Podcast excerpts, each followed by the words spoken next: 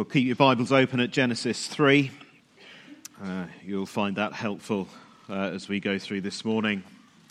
Well, there was uh, once a well to do American family who consulted a genealogist uh, to do some research on their family tree.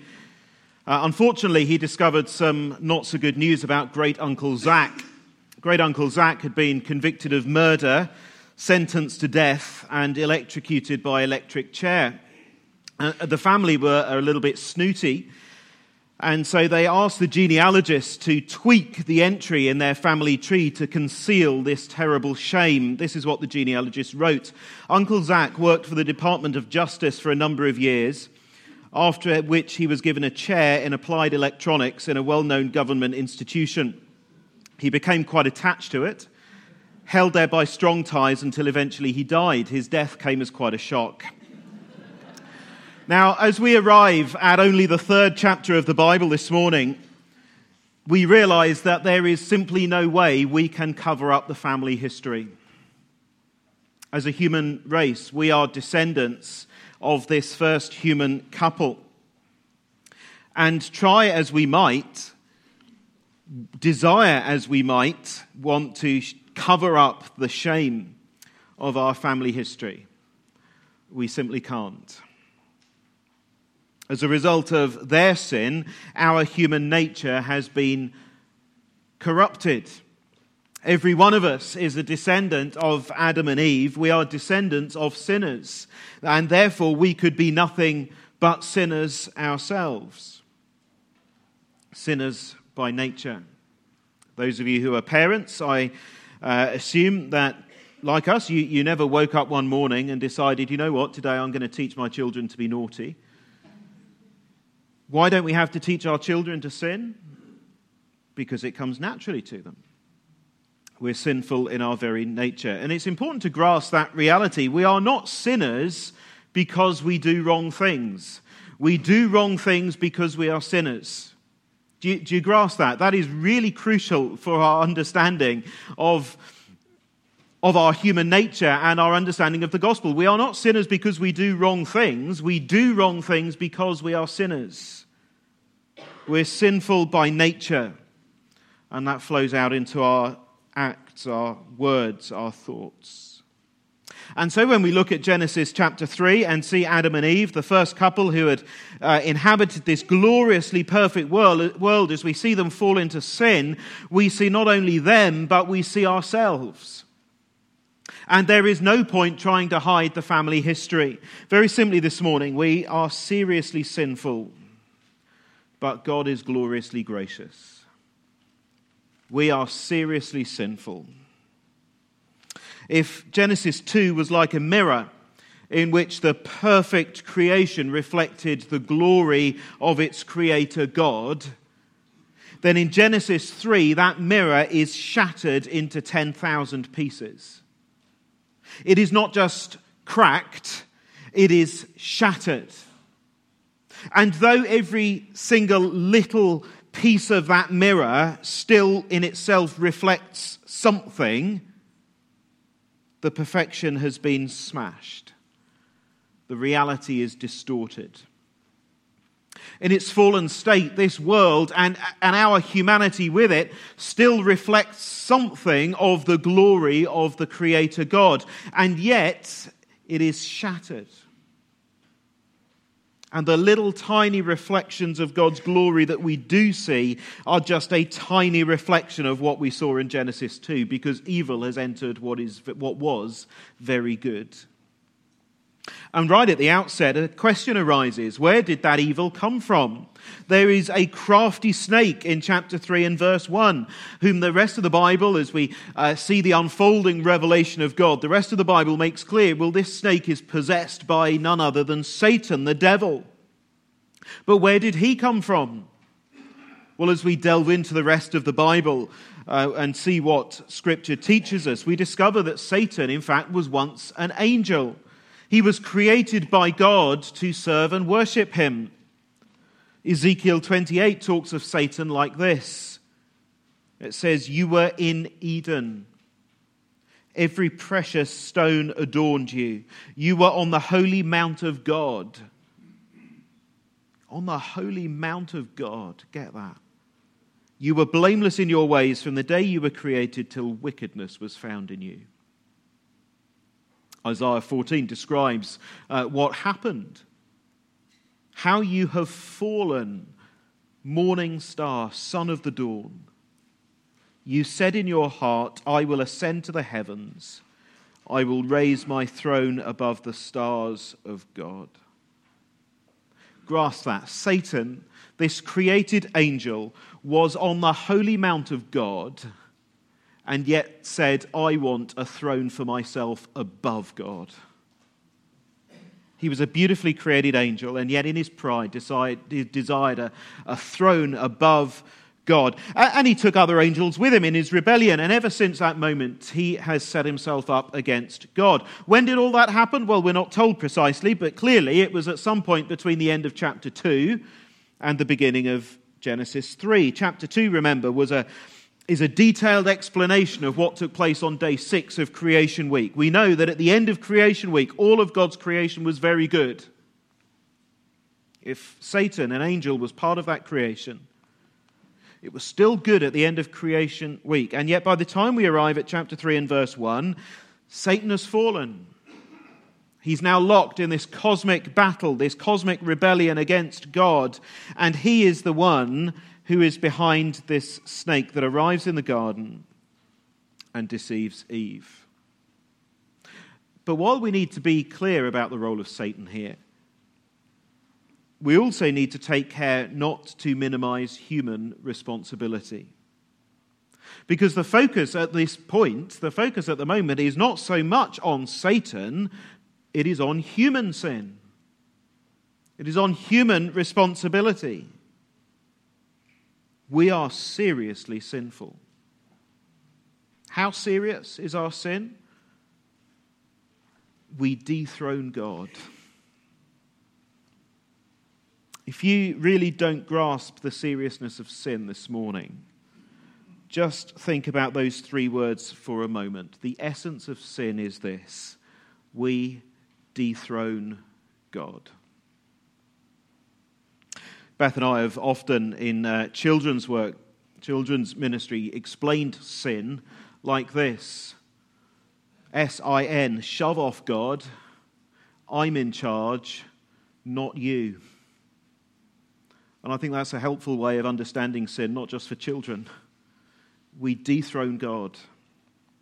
The God who sovereignly created the cosmos the God who is rightfully king over all that he has created, and we throw him off the throne of our own lives.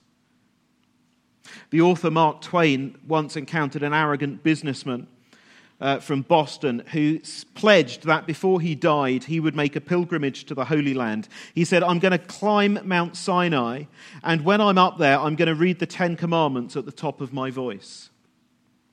In other words, he wanted to pretend he was God. I'm going to shout the Ten Commandments from the top of my voice. Mark Twain responded, I've got a better idea. Stay in Boston and keep them. But like that businessman, we want to dethrone God.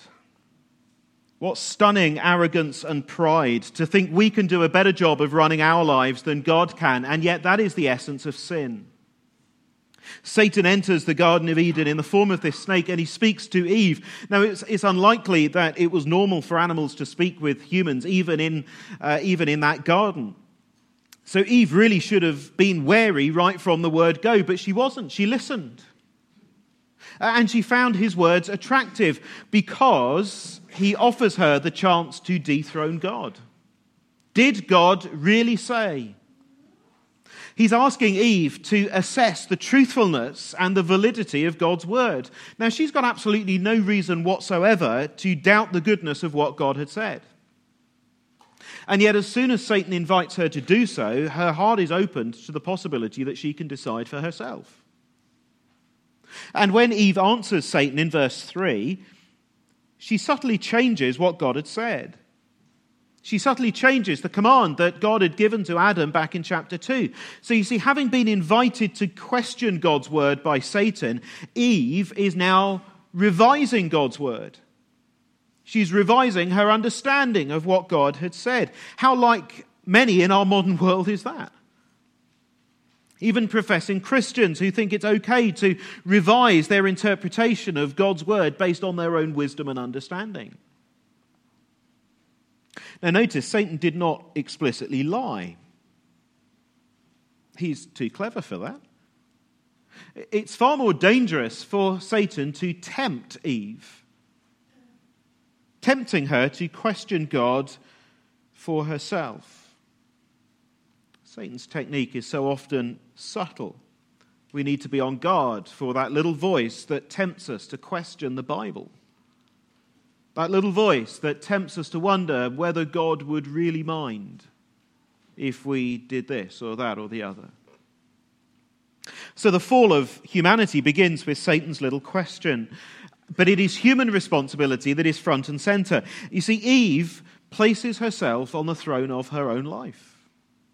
And so she takes, she eats of the forbidden fruit. Never mind all the other good fruit that is in the garden. Never mind all the fruit that is on all those other trees that God has given them permission to eat. Never mind all that. This was an act of moral autonomy, placing herself on the throne of her own life. And she decides that she can determine what is right for her, not God. She takes control. And then she offers the forbidden fruit to Adam. Now, Eve at least was tempted and deceived by Satan. He approached her directly. He deceived Eve into doubting the goodness of God's word. But Adam, well, look at verse 6. What do we notice about Adam? He was with her, he was there. He heard the conversation between his wife and this snake, and he didn't step in. He didn't tap her on the arm and remind her what God had said. He, he abdicated his responsibility of leadership and he watches on as his, as his wife is deceived. But then he eats it as well. He, he probably saw, well, well, Eve hasn't dropped down dead, so, well, must be all right. So he eats as well. This is the one to whom God had spoken face to face. You must not eat.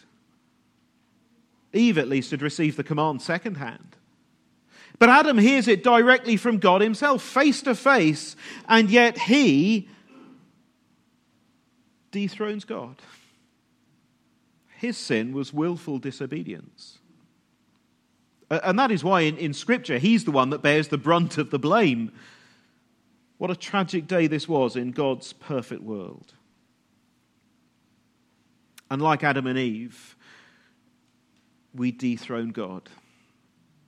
The God who is rightfully Lord and King over all He's made, and we, do, we decide we can do a better job of running our own lives than He can. Whether it is that we weakly give in to temptation, or whether it is that we willfully decide to sin, we ask the question Did God really say? And we decide that we know best.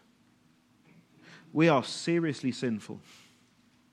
Realize sin for what it is. We are wrestling God off the throne of our hearts. We are seriously sinful.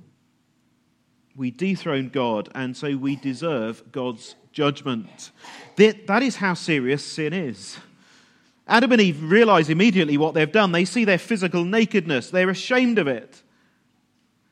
But then, horror of horrors, they hear God walking in the garden and they realize not only their physical nakedness, they realize they're spiritually naked before Him. But it seems that they're, they're more conscious of their nakedness and shame than they are aware of their sin against God. God's question in verse 9, Where are you? is not because He doesn't know where they are. That question, where are you, is an invitation to them to confess their sin. But what do they do instead? Well, it's time for the excuses to come out. You know, from time to time, insurance companies reveal some of the ridiculous excuses that people have given to them um, when they make their insurance claims. I rather like some of these. There was a guy who said, I, I was leaving work at 7 a.m. and reversed out of my driveway straight into a bus, but the bus was five minutes early, so shouldn't have been there. I, I particularly like this one, where the insurance company asks one of the drivers involved in, a, in the crash, Sir, could either party have done anything to avoid the collision? And the guy replies, Yeah, well, the other person could have taken the train. In other words, not my fault. And that's exactly what we get with Adam and Eve. Adam blames it on Eve. Well, it's her fault.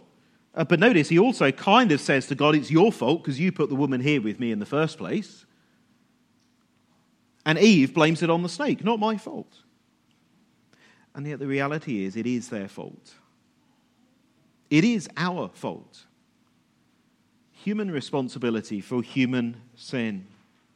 Sin is serious. We dethrone God, and therefore we deserve God's judgment. And so all of the, the wonderful blessing of chapter 2 now turns to curse. God is perfectly, dazzlingly holy, and so there are consequences for sin. Sin, first and foremost, is an offense against God. And because God is righteous and just, his judgment against sin is righteous and just. God had declared that if they ate that forbidden fruit, they would certainly die. And in that instant, Adam and Eve went from life to death. They didn't die physically immediately. In fact, Adam would live another 930 years. But from that moment onwards, they were dead people walking. The long process of decay and death had begun. And in a couple of weeks' time, as we come to chapter 5, we will be reminded of the reality when you read Genesis 5, the refrain punching every sentence is, and he died, and he died, and he died. The long process of decay and death, not only for humanity, but for the earth, has begun. There are physical consequences, God says. Physical consequences now of living in a fallen world for, for Adam and Eve and all their descendants. Childbirth is going to be filled with pain, that most precious of moments as a new life is brought into the world, and it will be filled with pain for the mother. This time, 10 years ago, we were 19 hours into the 28 hours of labor as Beth gave birth to Caitlin. 28 hours filled with physical and emotional pain, minute after minute of pain. And I've no idea what it was like for Beth. Childbirth is filled with pain. The perfect harmony of marriage is now disrupted as well. The woman will desire to control her husband and he in turn will rule over her rather than lovingly lead her. For Adam, the, the pain will come through working the land. The work that was part of the creation blessing is now toilsome. There, there are these physical consequences of God's judgment. Humanity now lives in a broken world because that process of decay and death has begun. But more than that, there are spiritual consequences. Adam and Eve are shut out of God's garden, that place where He had dwelt with them, and they're locked out. Angels are put on guard to prevent these sinful humans coming near to God and, and worse still, coming and eating from the tree of life. The blessing has turned to curse. This is death. This is what it means to be dead, cut off from God. They are dead people walking, and so are we.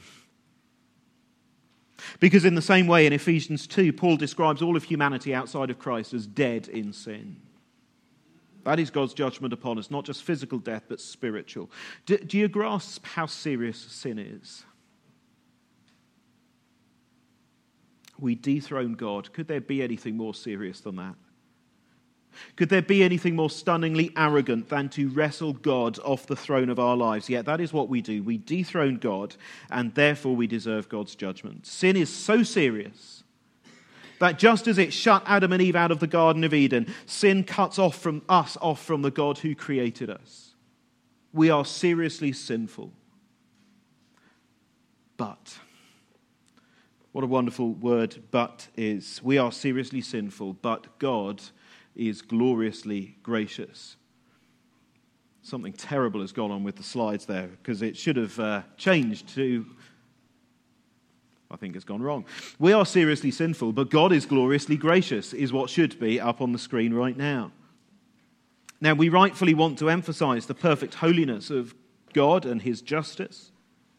The justice that means that sinful humans must be shut out of his presence. And yet, right here in the middle of this tragic chapter, so early on in the Bible, we are faced with a God who is both just and gracious. Billy Graham, the famous evangelist, apparently used to tell of an occasion when he was driving through a small town and was caught speeding. He admitted it to the policeman, but when he was told he was told he would still have to appear in court the next morning, and he stood before the judge, and he, he pleaded guilty, of course. And the judge replied that there would be a fine of $10, one for every mile uh, he was over the speed limit. But then the judge recognized Billy Graham and said, You violated the law and the fine must be paid, but I'll pay it for you. And the judge came down from the bench and went to the officer of the court, paid the $10 himself, and then took Billy Graham out for a steak lunch. And apparently, Billy Graham used to use that as an illustration of grace. The judge upheld the law, the penalty was paid, but he paid it himself. And that is what God does for repentant sinners. What does God do in the face of human sin? Well, look, he, he pays the price for human sin and gives us a hope we don't deserve. In short, God does it all. What does He do? Well, He provides a sin covering. Adam and Eve, remember, had covered themselves with leaves. They were ashamed of their nakedness. But those leaves were pretty feeble coverings, they wouldn't have lasted long. But look at what God does. Verse 21 The Lord God made garments of skin for Adam and his wife and clothed them. Where does the skin come from?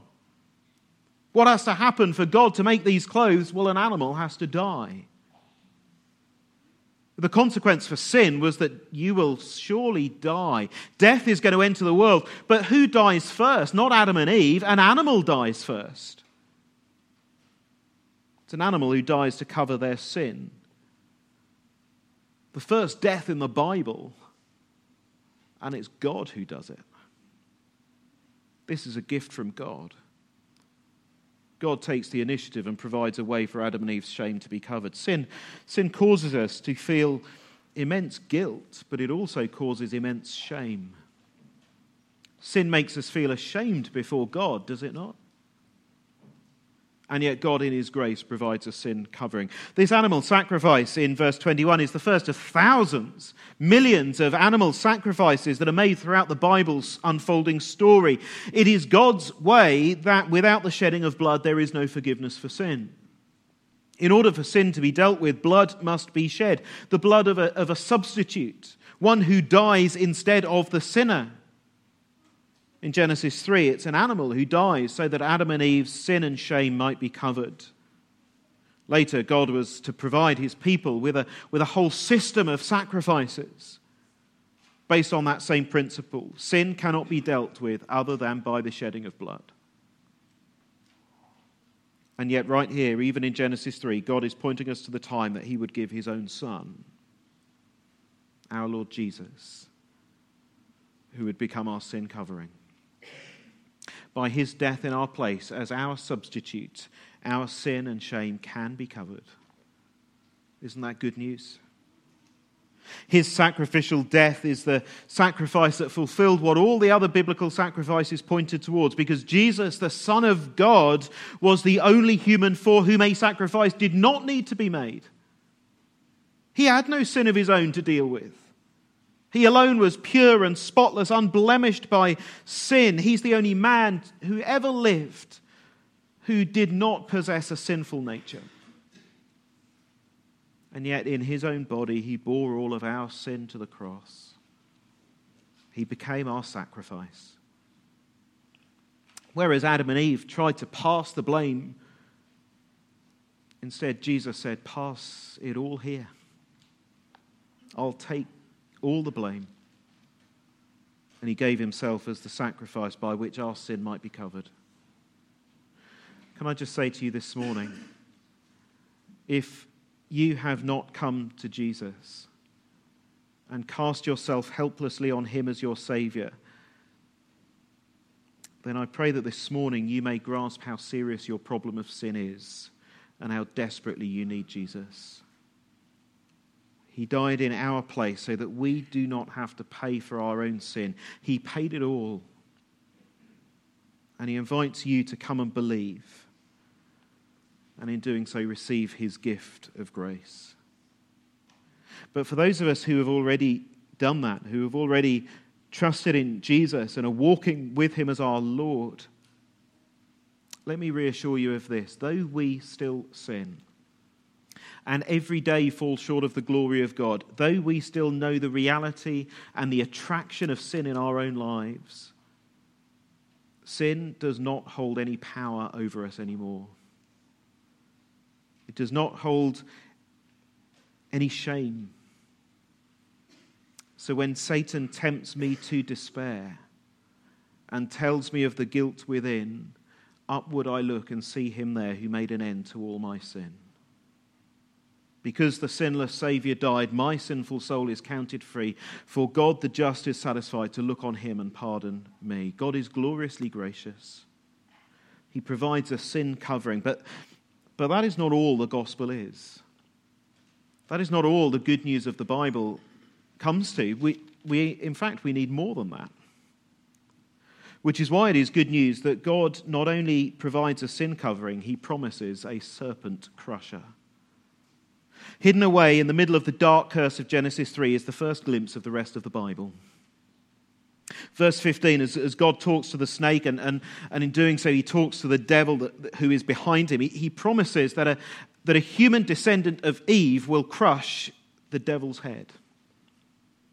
He talks first to the snake itself, but then in the second half of the verse, he's, he's addressing the devil. And he promises a human being who will crush the head of Satan. Who is it? Well, of course, it's just a faint glimpse, but already God is showing us Jesus. Right here in the middle of the judgment for human sin, as we are overwhelmed with the seriousness of human sin, God, in His grace, promises a serpent crusher who will one day come, and He will come to defeat Satan once and for all. And He will undo all the havoc that Satan has wreaked upon this world. Jesus is the one who came and Jesus withstood Satan's temptation. Jesus was, was tempted like all of us. He was tempted like Eve. Satan came and spoke to Jesus face to face, like he did to Eve, and tried to tempt him. And yet Jesus endured that temptation. He withstood it all. How did he do it? Well, he did what Adam and Eve did not do. He fired back at Satan the word of God. Jesus was tempted and yet did not sin. He defanged Satan in that moment. But then at the cross, well, it looked to all the world as though Jesus was the one who was crushed. And in fact, in a way, it was. Isaiah tells us that it was the Lord's will to crush him. To mere onlookers, it looked as though that was the end of the story. To Satan, it must have looked as though he had mortally wounded the Son of God. And yet the truth was very different because Jesus, who had been left cold and dead, buried in a tomb, was raised to life again. And as he marched out of the grave, he trampled over death itself. Death, the consequence for sin, the great enemy, and Jesus has trampled all over it. Death could not hold him. Satan, who thought he had won the day, now lies crushed beneath the feet of the risen Lord Jesus. Turn with me very briefly to the final book in the Bible, to Revelation chapter 20. And this shows us from heaven's view the reality of the time in which we now live. That this period between Jesus' resurrection and his return in glory. And what do we see? Well, there's an angel in chapter 20. There's an angel, and in his hand he has a great chain, and he seizes the dragon, the snake, Satan, and he ties him up. You see, in these days between the resurrection of Jesus and his glorious return, Satan has been, Satan has been hurled out of heaven and he's trying to wreak havoc on the earth, but he is in chains. Some of you have had the privilege of meeting my dog. He's rather lively and excitable. He doesn't very much like being on a lead. If you try and walk him on a lead, he will pull and pull to try and get away from you. But he can't And Satan is like that. He has limited power in this world. He's like a dog on a lead. But at the return of Jesus, look what happens. Revelation 20, verse 10. The devil is thrown into a lake of burning sulfur. When Jesus returns, Satan will no longer even be on a lead. He will not be on a lead wreaking havoc where he can. He's going to be thrown into hell for eternity. Because Jesus is the serpent crusher. He's defanged Satan. He's defeated him at the cross and at the empty tomb. He's put Satan on a lead. And one day he will confine him in hell for eternity. That is a crushing victory. Jesus has done everything that was required. Satan's head has been crushed.